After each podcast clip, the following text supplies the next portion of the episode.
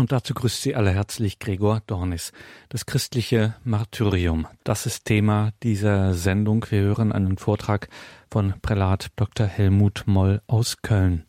Prälat Helmut Moll war geladen zur Theologischen Sommerakademie 2018 in Augsburg. Bei dieser Sommerakademie ging es um das Thema Wahrheit. Und zu diesem Thema war auch dieser Experte für das Martyrium geladen. Das Martyrium als, kann man so sagen, die höchste Form des Zeugnisses für die Wahrheit. Prälat Helmut Moll hat für die Deutsche Bischofskonferenz das deutsche Martyrologium des 20. Jahrhunderts herausgegeben und was er in Augsburg 2018 bei der Theologischen Sommerakademie zu sagen hatte, das hören wir heute in dieser Aufzeichnung dieses Vortrages. Prälat Dr. Helmut Moll, das christliche Martyrium.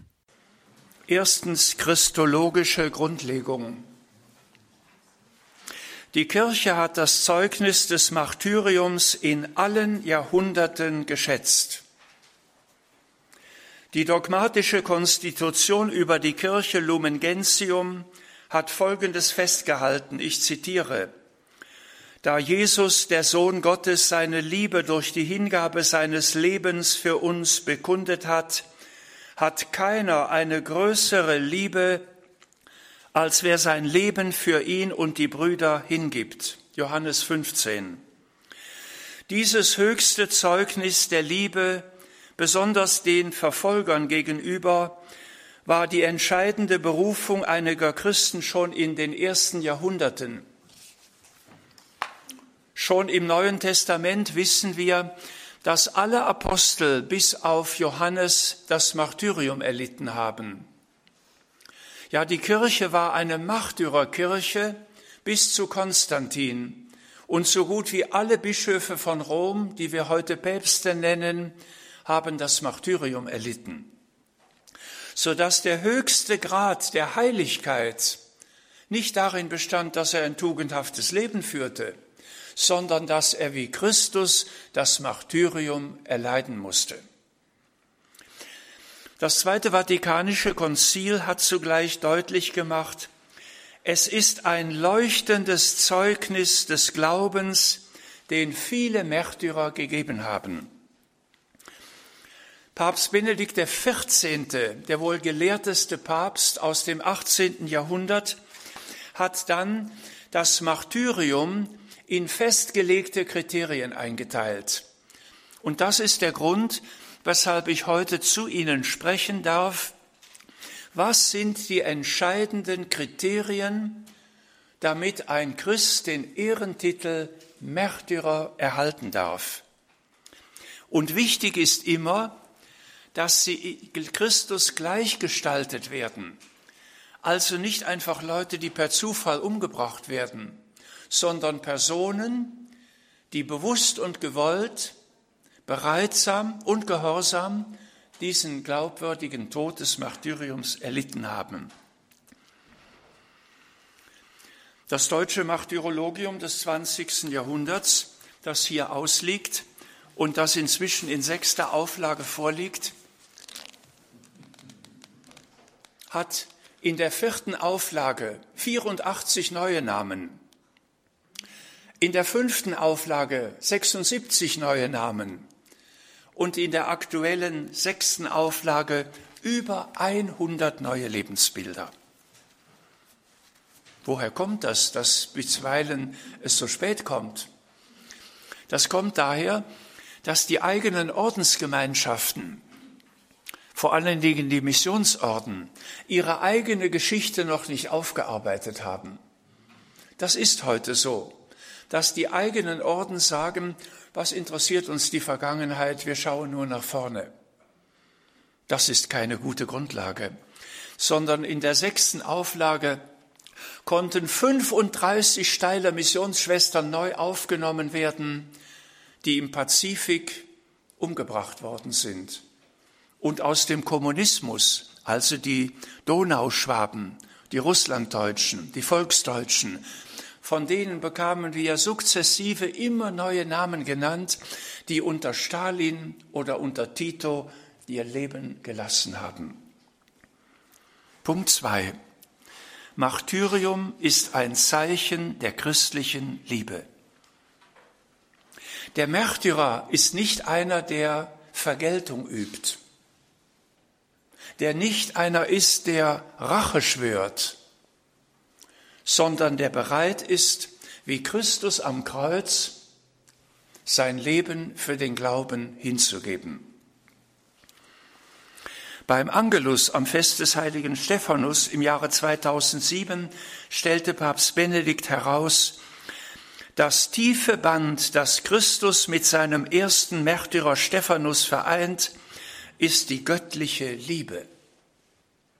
Dieselbe Liebe, die den Sohn Gottes dazu bewegte, sich zu erniedrigen und bis zum Tod am Kreuz gehorsam zu sein. Damit wird schon deutlich, ein Blutzeuge bekommt nur dann den Ehrentitel, Kriterium, wenn er auch am Ende eines gewaltsamen Todes stirbt. Wenn er zum Tode verurteilt worden ist, aber dann doch überlebt, weil die Exekution nicht durchgeführt wurde, ist er kein Märtyrer, sondern wie Christus am Kreuz muss der Tod durchgezogen werden. Das christliche Martyrium, meine Damen und Herren, ist etwas ganz anderes als die sogenannten Selbstmordattentate, von denen wir ständig in der Zeitung lesen, dass da islamistische Leute sagen, wir wollen uns und andere in die Luft sprengen, unschuldige Menschen, um blutbefleckt zu Allah zu kommen und so schneller bei ihm zu sein. Der Selbstmordattentäter ist einer, der nicht aus Liebe handelt, sondern er ist einer, der sich umbringt, was mit Kollegen Ziegenhaus richtig wiedergegeben niemals ein Martyrium ist. Der Selbstmörder, der sich selber bewusst und gewollt in den Tod gibt, kann nie ein Märtyrer sein so dass auch Judas, einer der zwölf, kein Märtyrer ist, kein Heiliger ist. Und alle, die bewusst oder auch unbewusst sich selber das Leben genommen haben, konnten in das deutsche Martyrologium nicht aufgenommen werden. Das ist wichtig zu sagen, dass der Märtyrer das Martyrium erleidet und nicht sich selber gibt. Ich denke, das ist hier in dem Kreis relativ klar, dass ein Märtyrer, Martys heißt Zeuge, Zeuge für das Leiden Christi, Zeuge für den Tod Christi, er sich niemals das den Tod selber geben darf, sei es bewusst oder unbewusst, sei es gewollt oder ungewollt, aber doch so, dass ganz deutlich ist, das Martyrium ist immer ein erleidender Vorgang damit komme ich drittens zur Entwicklung der lehramtlichen Kriterien.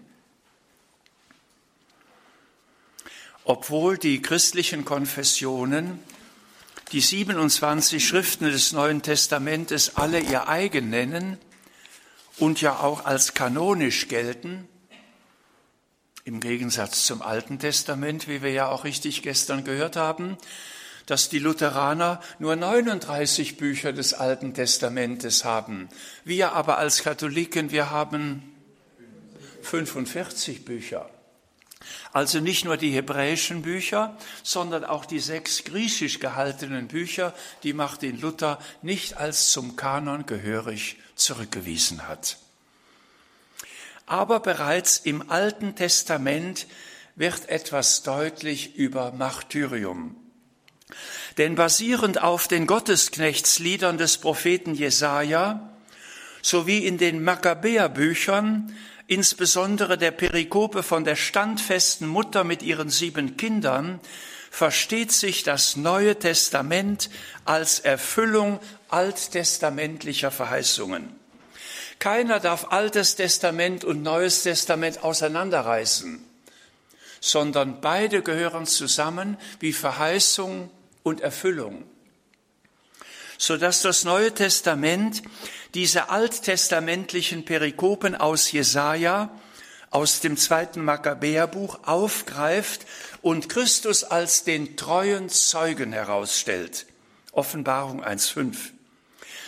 Die griechischen und lateinischen Kirchenväter vertiefen diesen Gedanken, insbesondere Augustinus von Hippo, der deutlich macht, das Martyrium, selbst im Martyrium Puritatis, also im Keuschheitsmartyrium, immer auch ein Martyrium ist, das die junge Frau erleidet, auch wenn sie von Männern überrollt wird. Im Mittelalter präzisierte der Dominikaner Theologe Thomas von Aquin in seiner Summa Theologica, Theologica die sich herausbildenden Merkmale zur Bestimmung des Martyriums. Die durch die Reformation auseinandergehenden Konfessionen haben dann unterschiedliche Kriterien des Martyriums herausgebildet. Wenn natürlich die aus der Reformation hervorgegangenen Konfessionen lutherischer, kalvinistischer, zwinglianischer Provenienz keine Heiligen mehr haben, können sie auch keine Märtyrer mehr haben. Und deshalb sagen die evangelischen Christen heute, wir haben 400 Jahre keine Heiligenverehrung. Und deshalb haben wir auch die Märtyrer immer nur historisch links liegen gelassen.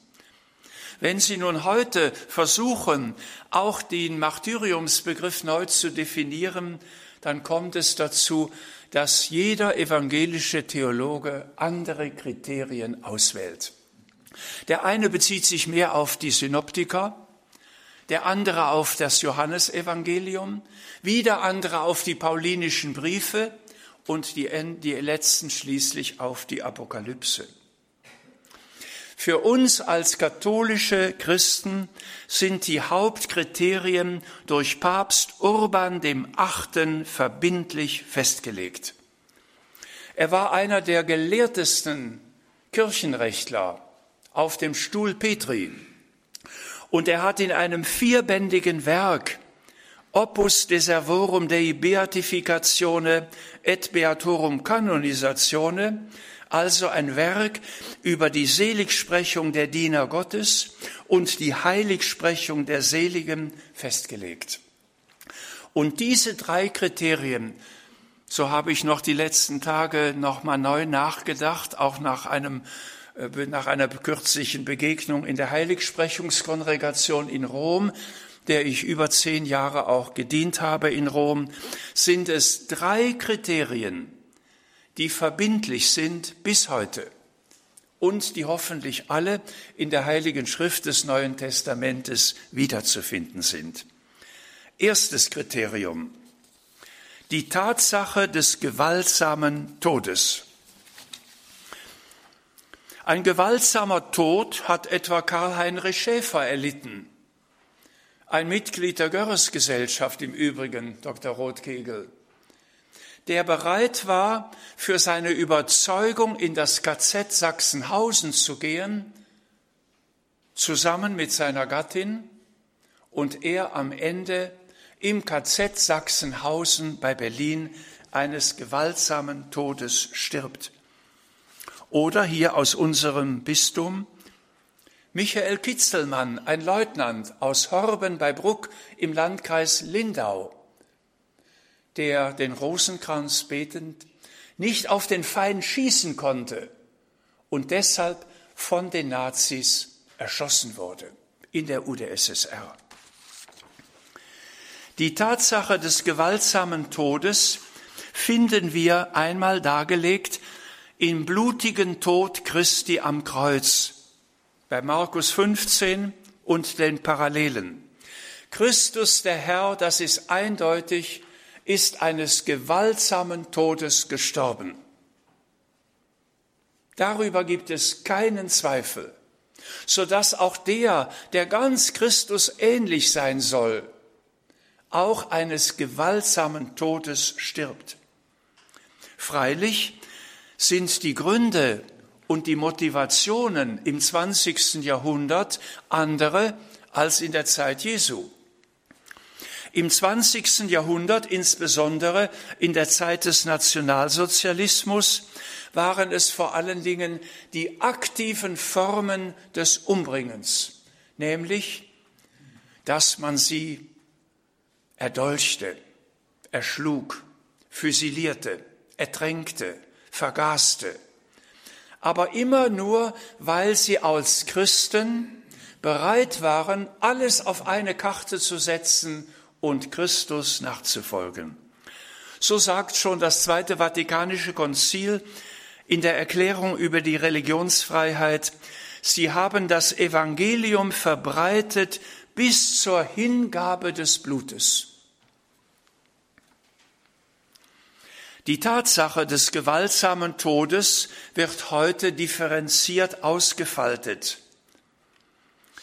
Wir haben etwa auch Beispiele, wo einer nicht direkt im KZ stirbt, sondern nur an den Folgen des im KZ erlittenen.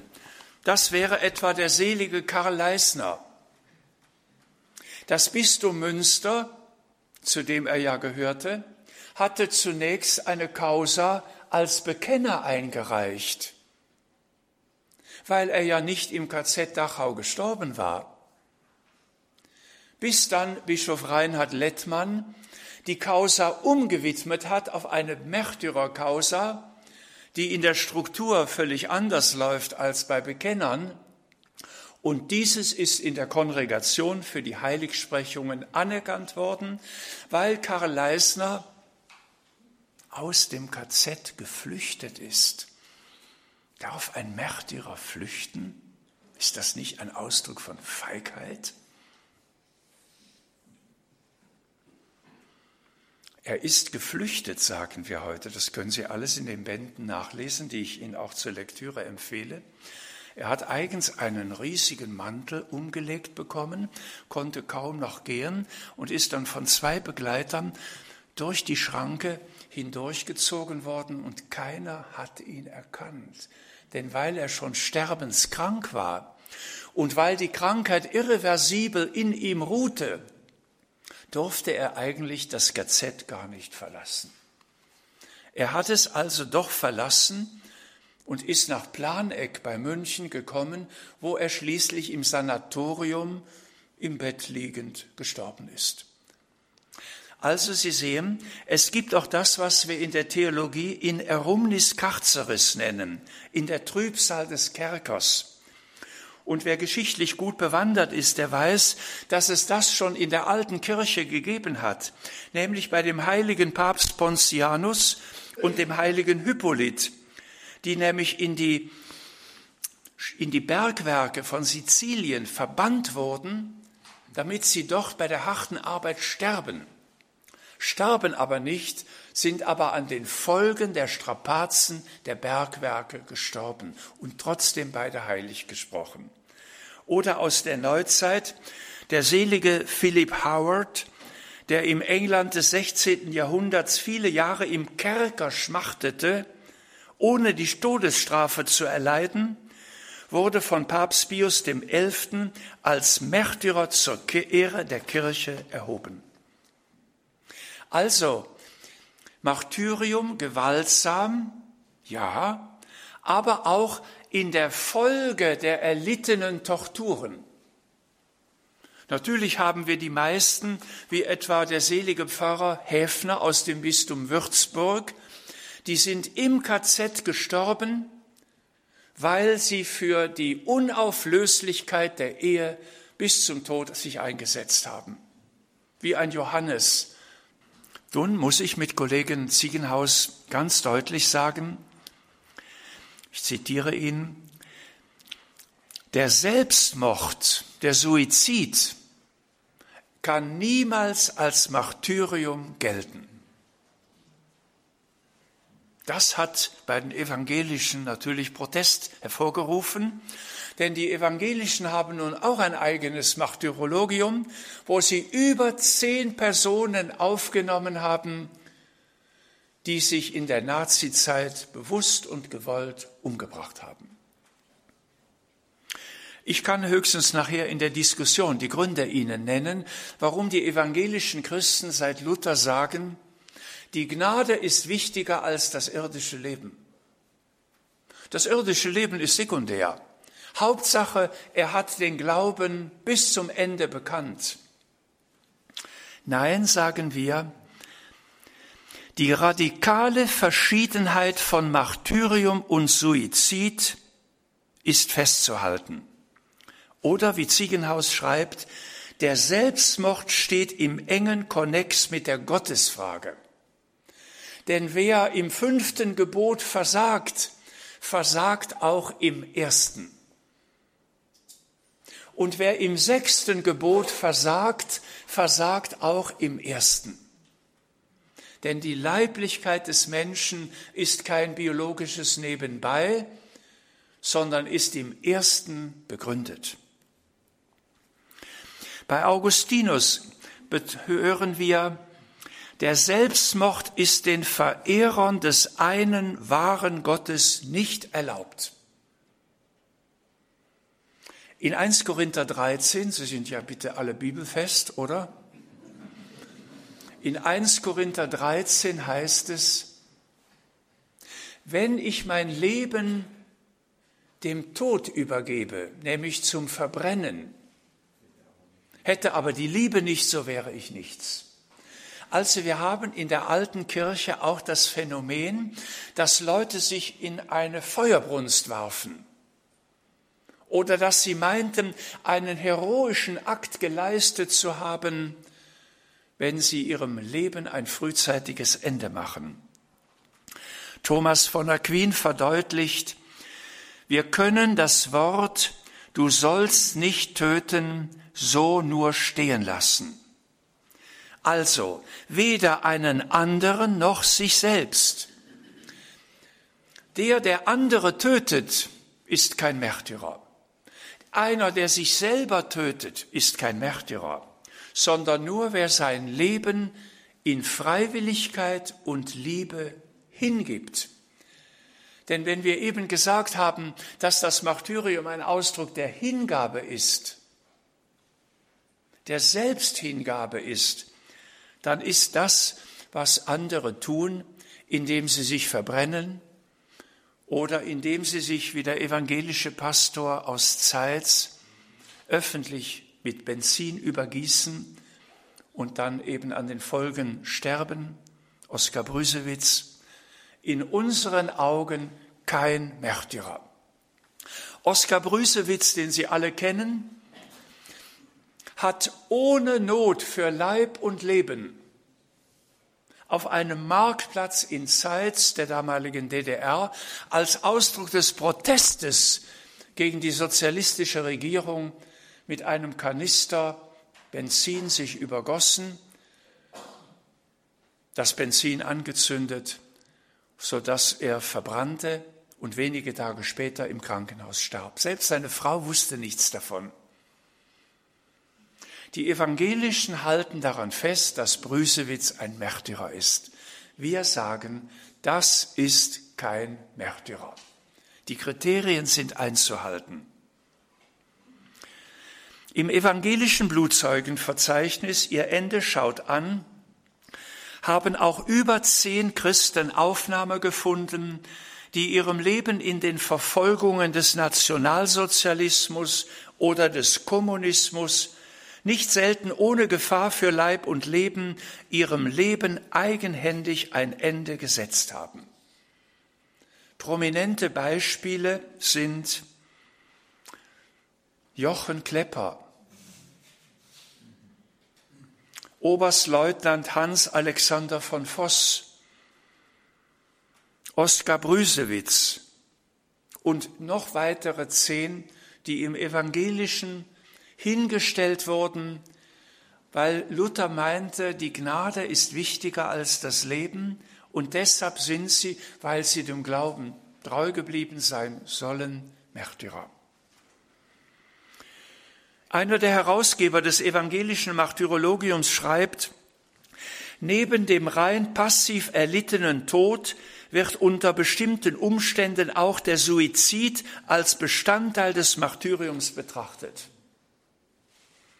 Bei einigen Angehörigen von Widerstandsgruppen im nationalsozialistischen Deutschland war die Selbsttötung dadurch motiviert, dass sie auf diese Weise das Risiko ausschließen wollten, durch Aussagen unter Folter andere Personen zu gefährden. Also sie haben schon Gründe. Es ist nicht einfach nur eine blanke Selbstdarstellung, sondern sie wollen keinen mit hereinreißen oder sie wollen sich nicht von diesen Henkern umbringen lassen. Dennoch sagt katholische Theologie, das ist in unseren Augen kein Martyrium. Und deshalb können sie auch niemals selig und heilig gesprochen werden. Das neue Gotteslob des Bistums Aachen enthält im Diözesananteil Glaubenszeugen der NS-Zeit aus dem Bistum Aachen. Alle, die also auch im deutschen Martyrologium stehen, die beiden Bände können Sie auch heute, wenn Sie wollen, erstehen. Dort heißt es, wir haben auch Pfarrer Leonhard Maria Heinrich Bauer aufgenommen, der sich selber umgebracht hat. Er war einer, der von einem Aachener Psychiater als suizidgefährdet eingestuft wurde, der niemals alleine sein durfte, und als er dann doch eines Tages ganz alleine war, hat er sich am 29. August 45, also nach dem Krieg, das Leben genommen.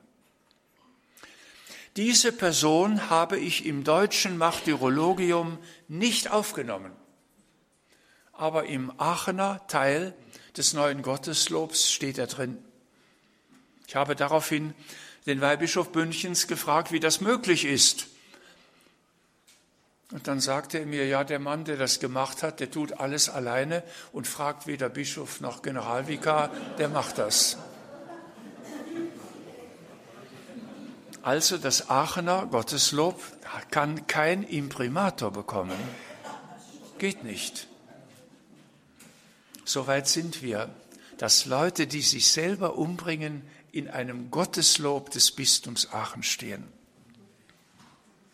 Also wir halten erstens fest, der gewaltsame Tod ist erforderlich, um eine Person in das Martyrium auf, in Martyrologium aufzunehmen. So etwa auch der selige Nikolaus Groß, der Vater von sieben Kindern,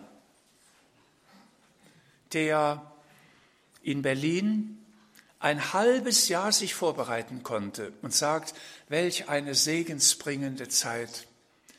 Ich habe täglich den Rosenkranz bei mir. Mutter, so redete er seine Frau an, Mutter, du hast mir das Sterbekreuz gegeben und ich habe eine, eine Beichte abgelegt. Und der Herr ist mehrmals zu mir gekommen im Sakrament der Eucharistie. Ich bin vorbereitet. Nikolaus Groß, der erste und wahrscheinlich einzige Blutzeuge des Bistums Essen. Zweiter Grund das Motiv des Glaubens und Kirchenhasses bei den Verfolgern.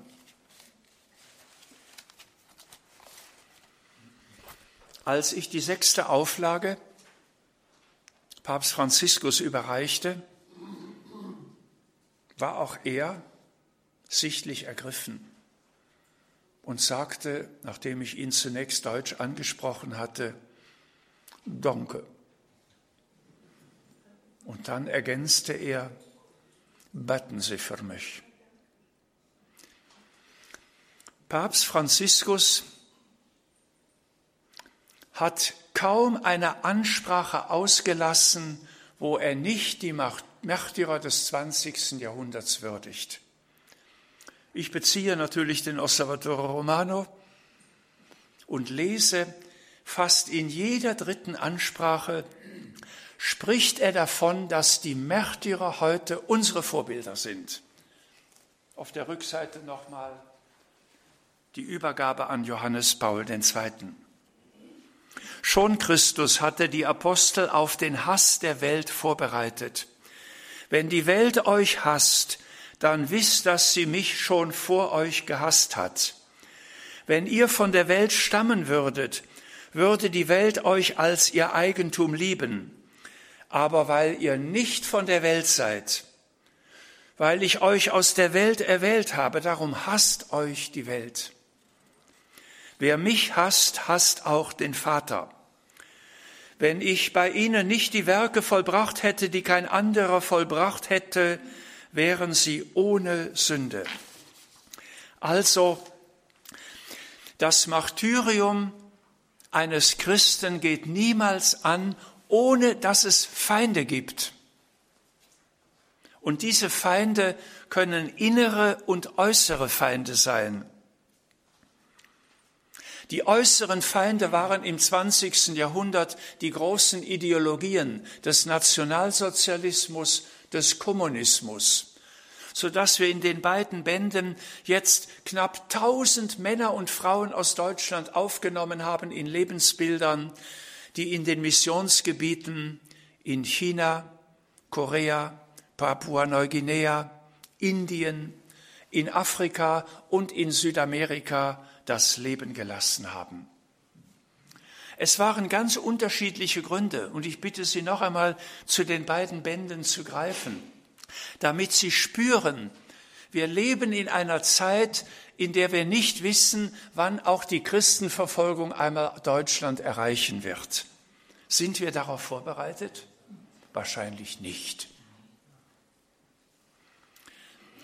Bei seinem Besuch in St. Bartholomäus auf der Tiberinsel in Rom betonte auch Papst Franziskus bei der Erinnerung an die Märtyrer der Gegenwart den Hass als die Wurzel jeglicher Verfolgung.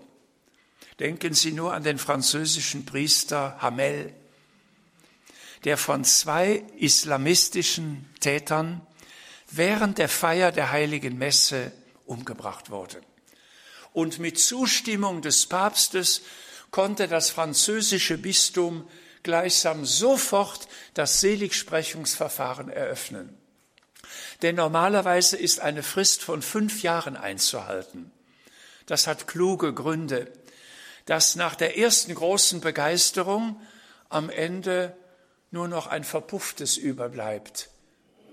Und wenn es nach fünf Jahren noch eine weitere Verehrung gibt, dann kann der Diözesanbischof nach Rücksprache mit dem Papst das Verfahren eröffnen. Der Papst Franziskus schreibt, der Ursprung aller Christenverfolgung ist der Hass. Denn wir sind von Christus erlöst und der Fürst der Welt will dies nicht, der Teufel. Er hasst uns und bewirkt Verfolgung, die sich seit der Zeit Jesu und der frühen Kirche bis in unsere Tage fortsetzt. Mein Lehrer Papst Benedikt XVI. schreibt an die Kongregation, dass auf dieses Kriterium Wert gelegt werden muss.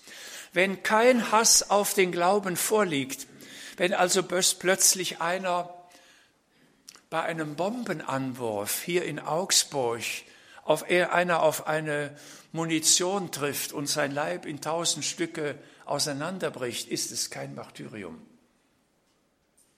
Ein Martyrium ist nur dann gegeben, wenn auch die neutestamentlichen Voraussetzungen, Professor Reiser, gegeben sind. Wenn sie nicht gegeben sind, habe ich als Verantwortlicher der Deutschen Bischofskonferenz sie nicht aufgenommen. Wenn eines der drei Kriterien nachweislich nicht erfolgt ist, der gewaltsame Tod, das Bekenntnis zu Christus und bald das dritte, nämlich das Schwierigste, die Bereitschaft für den christlichen Glauben zu sterben. Wenn eines nicht erfüllt ist, können sie nicht aufgenommen werden. Weil auch heute Österreicher hier sind, erlaube ich mir auch einen kleinen Hieb auf Wien. Im österreichischen Martyrologium des 20. Jahrhunderts fand das Mitglied des Trinitarierordens, Schwester Angela Maria vom Heiligen Herzen Jesu, Autsch, Aufnahme. Die Ordensfrau wurde 42 in das KZ Auschwitz eingeliefert.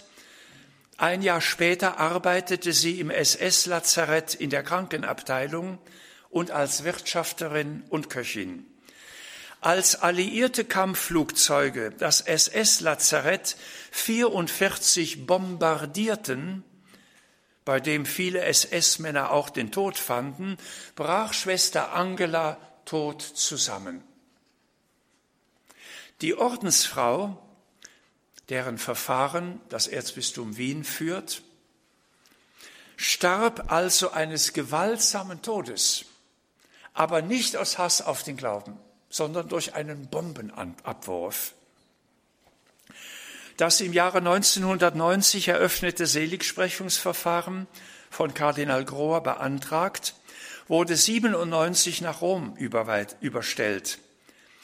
Das Wiener Ordinariat teilte Ende August 2017 mir mit, die römische Kongregation für die Selig- und Heiligsprechungen habe den Prozess umgewidmet in eine Bekennerkausa. Franziskus hat mit Dekret vom 19. Mai diesen Jahres ihr den heroischen Tugendgrad zuerkannt, aber nicht das Martyrium. Also die Schwester Angela Autsch müsste jetzt aus dem österreichischen Martyrologium entfernt werden. Ich hoffe, Sie können das nachvollziehen. Das geht nicht. Wenn einer nur durch Bombenangriffe stirbt, ist er deshalb kein Märtyrer sondern er muss aktiv bereit sein, den gewaltsamen Tod auf sich zu nehmen. Das wissen wir etwa von Franz Reinisch, dem österreichischen Palatinerpater, dessen Seligsprechungsverfahren kürzlich das Bistum Trier eröffnet hat. Ja, das Bistum Trier hat es eröffnet, weil die Palatiner natürlich in Wallenda sind und in Wallenda, das gehört zum Bistum Trier. Ich komme zum dritten Kriterium. Das ist das Schwierigste. Die bewusste innere Annahme des Willens Gottes trotz Lebensbedrohung.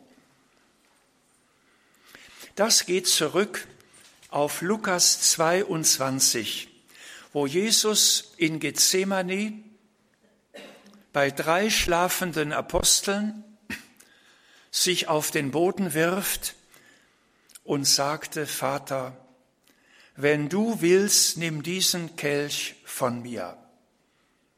Er hatte also keine Martyriumssehnsucht. Er wollte nicht am Kreuz sterben. Aber nicht mein, sondern dein Wille geschehe. Das ist das Geheimnis des dritten Kriteriums. Jesus betet am Ölberg und ging wieder weg und betete noch einmal, mein Vater, wenn dieser Kelch an mir nicht vorübergehen kann, ohne dass ich ihn trinke, so geschehe dein Wille. Der Märtyrer folgt nicht seinem Willen, sondern dem Willen des Vaters. So beten wir jeden Tag im Vater unser, dein Wille geschehe. Sie sehen, das ist das dritte Kriterium, dass der Märtyrer nicht sagt, ich möchte unbedingt Märtyrer sein, und ich warte darauf. Natürlich hatten wir viele in der alten Kirche und auch im Mittelalter wie Bonifatius, die sagten, das wäre die Krönung meines Lebens, wenn ich als Märtyrer sterbe. Aber es muss nur die Bereitschaft vorliegen. Ob es dann zur Durchführung des Martyriums führt, das entscheidet Christus allein. So sagt Augustinus unwiederbringlich, die Liebe dessen, der die Schafe Christi weidet, muss so in uns brennen, dass sie sogar die Todesfurcht natürlicherweise überwindet, die uns vor dem Tod zurückschrecken lässt, obwohl wir bei Christus sein möchten. Also die Überwindung der natürlichen Todesfurcht, das ist heroisch. Und das hat etwa Schwester Benedikta vom Kreuz gelebt. Sie schreibt im Testament, sie ist bereit, für den christlichen Glauben zu sterben. Ein zweites Beispiel ist der polnische Minoritenpater Maximilian Maria Maxi, Raimund Kolbe. Er schreibt, Vergessen wir nicht immer wieder mit Jesus auf dem Ölberg zu sprechen, nicht mein, sondern dein Wille geschehe. Wenn Gott es für richtig und gut findet, dass es so sei wie auf dem Ölberg, dass unsere Bitten keinen Erfolg haben sollen und wir den Kelch bis zur Neige trinken müssen, auch dann wollen wir nicht vergessen, dass Jesus nicht nur für uns gelitten hat, sondern danach in Herrlichkeit auferstanden ist. So könnte ich noch viele Beispiele bringen von Pater Friedrich, Friedrich Lorenz aus dem Bistum Hildesheim, so von den drei Lübecker Märtyrern, wenn sie etwa schreiben, ich bin voller Spannung, heute ist der große Tag des, der Heimkehr ins Vaterhaus. Und da sollte ich nicht froh und voller Spannung sein? Also das Martyrium ist kein Ausdruck der Verzweiflung, ist kein Ausdruck der Resignation, sondern ein Beispiel, mit Christus ähnlich zu werden. Nun komme ich zu abweichenden Definitionsversuchen. Jetzt wird es natürlich haarig. Jetzt packen Sie bitte jetzt nicht schon Ihre Boxhandschuhe aus. Diese drei Kriterien, nach denen meine Wenigkeit das deutsche Martyrologium erstellt hat und auch so, dass ich sie auch vor der Kongregation für die Heiligsprechungen und auch die Kongregation für die Glaubenslehre untersucht habe, wo dann alle in einem solchen Verzeichnis zusammengestellt sind, die die drei Kriterien erfüllt haben, oder auch in meiner Bilanz Martyrium und Wahrheit, das Martyrium nie ohne Wahrheit und nie mit Lüge, sondern immer nur in der Vollendung der Wahrheit geschehen kann. Auch die Bücher liegen hier bereit. Haben viele Menschen Theologen aus allen Konfessionen christlicher Provenienz andere Kriterien herausgesucht, so dass etwa Karl Rahner meint, wir, wir müssten den Martyriumsbegriff erweitern. Das klingt ja gut, nicht wahr? Erweitern.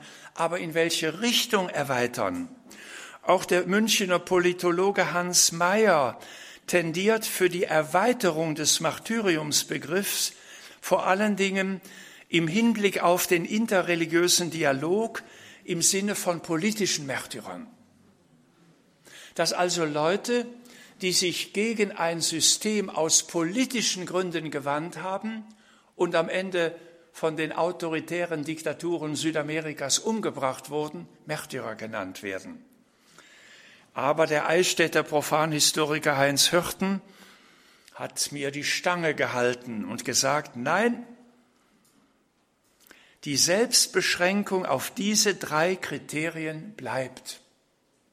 Ein politischer Märtyrer hat ja mehr politische äh, Dinge im Kopf und nicht theologische, sodass untersucht werden muss, was ist hier prävalent, das politische oder das religiöse.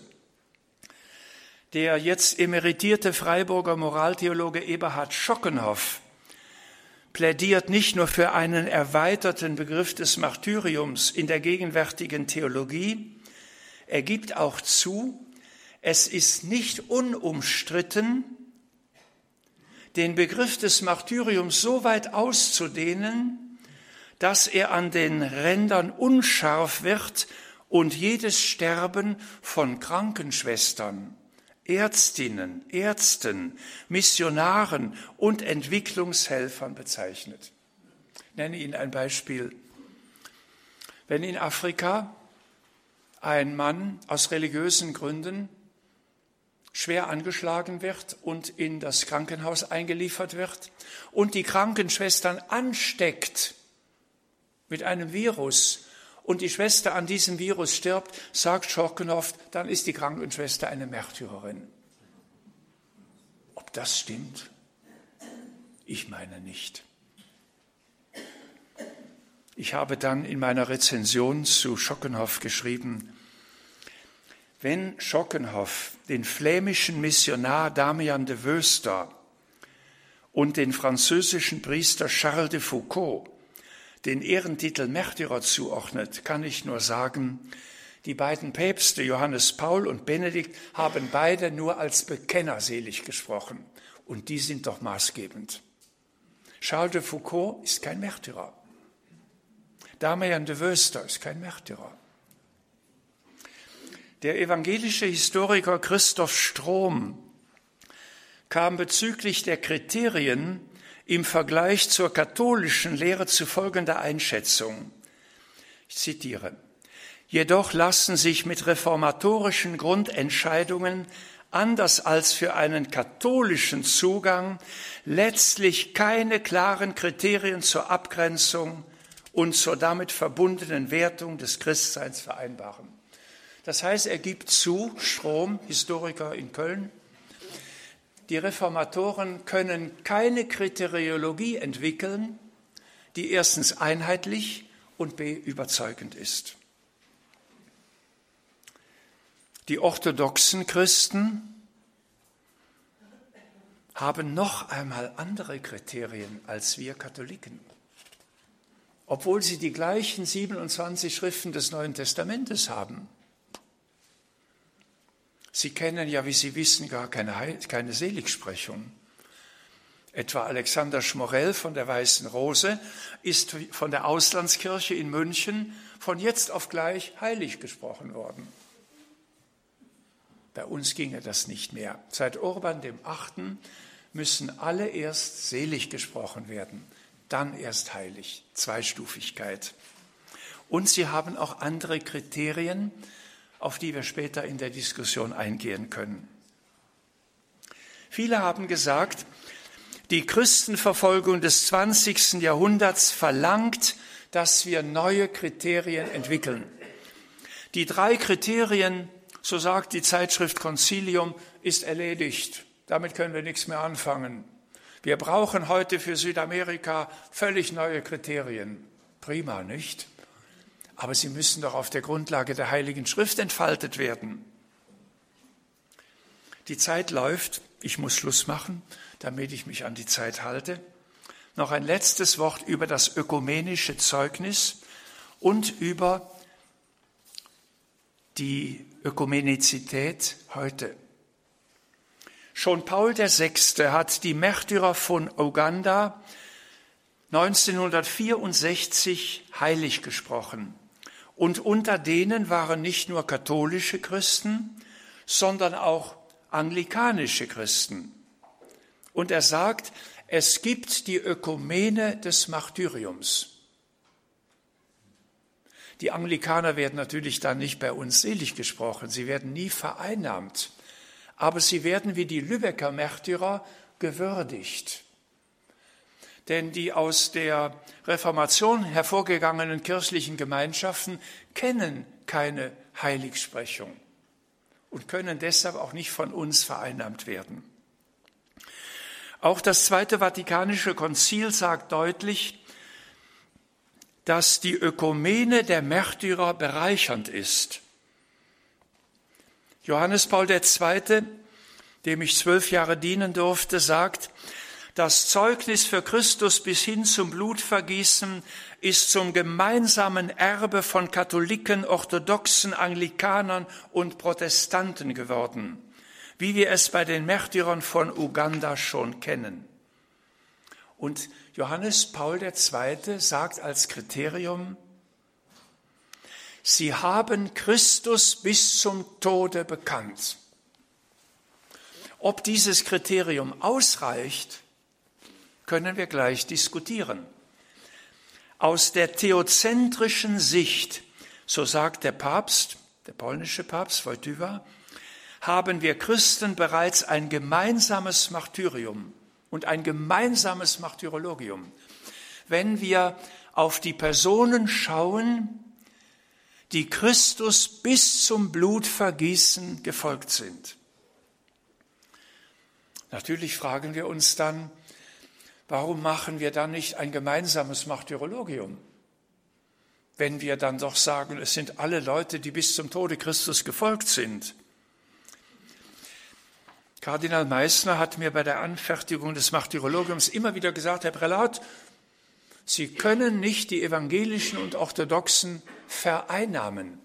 Jeder möge sein eigenes Martyrologium schreiben. So bin ich auch ihm gefolgt.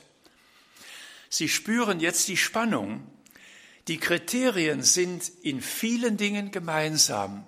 Und doch gibt es unterschiedliche und bisweilen auch gegensätzliche Kriterien, wie etwa beim Selbstmord.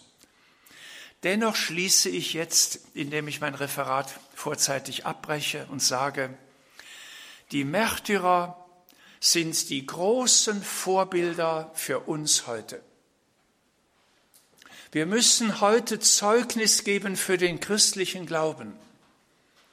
Wir dürfen uns nicht länger verstecken. Und deshalb empfehle ich Ihnen auch den Erwerb dieser Bücher, damit Sie spüren, in allen 27 Bistümern haben wir Märtyrer. Berlin über 30, Köln über 30, Augsburg über 20, Aachen über 20. Es gibt kein, keine Diözese ohne Märtyrer. Das sind die Vorbilder für heute. Vielen Dank.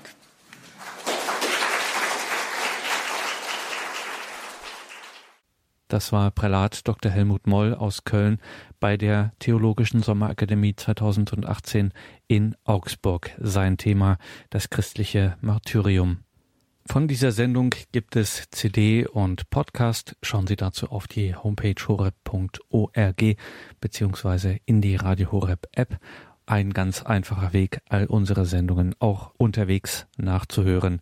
Die Radio Horeb App besondere Empfehlung. Danke, dass Sie hier mit dabei waren. Danke für Ihr Gebet, für Ihr Opfer, für Ihre Spende für Radio Horeb. Bleiben Sie dran. Gleich um 21.30 Uhr die Sendung nachgehört und danach um 21.40 Uhr die Komplett, das Nachtgebet der Kirche. Alles Gute und gottesreichen Segen wünscht Ihr Gregor Dornis.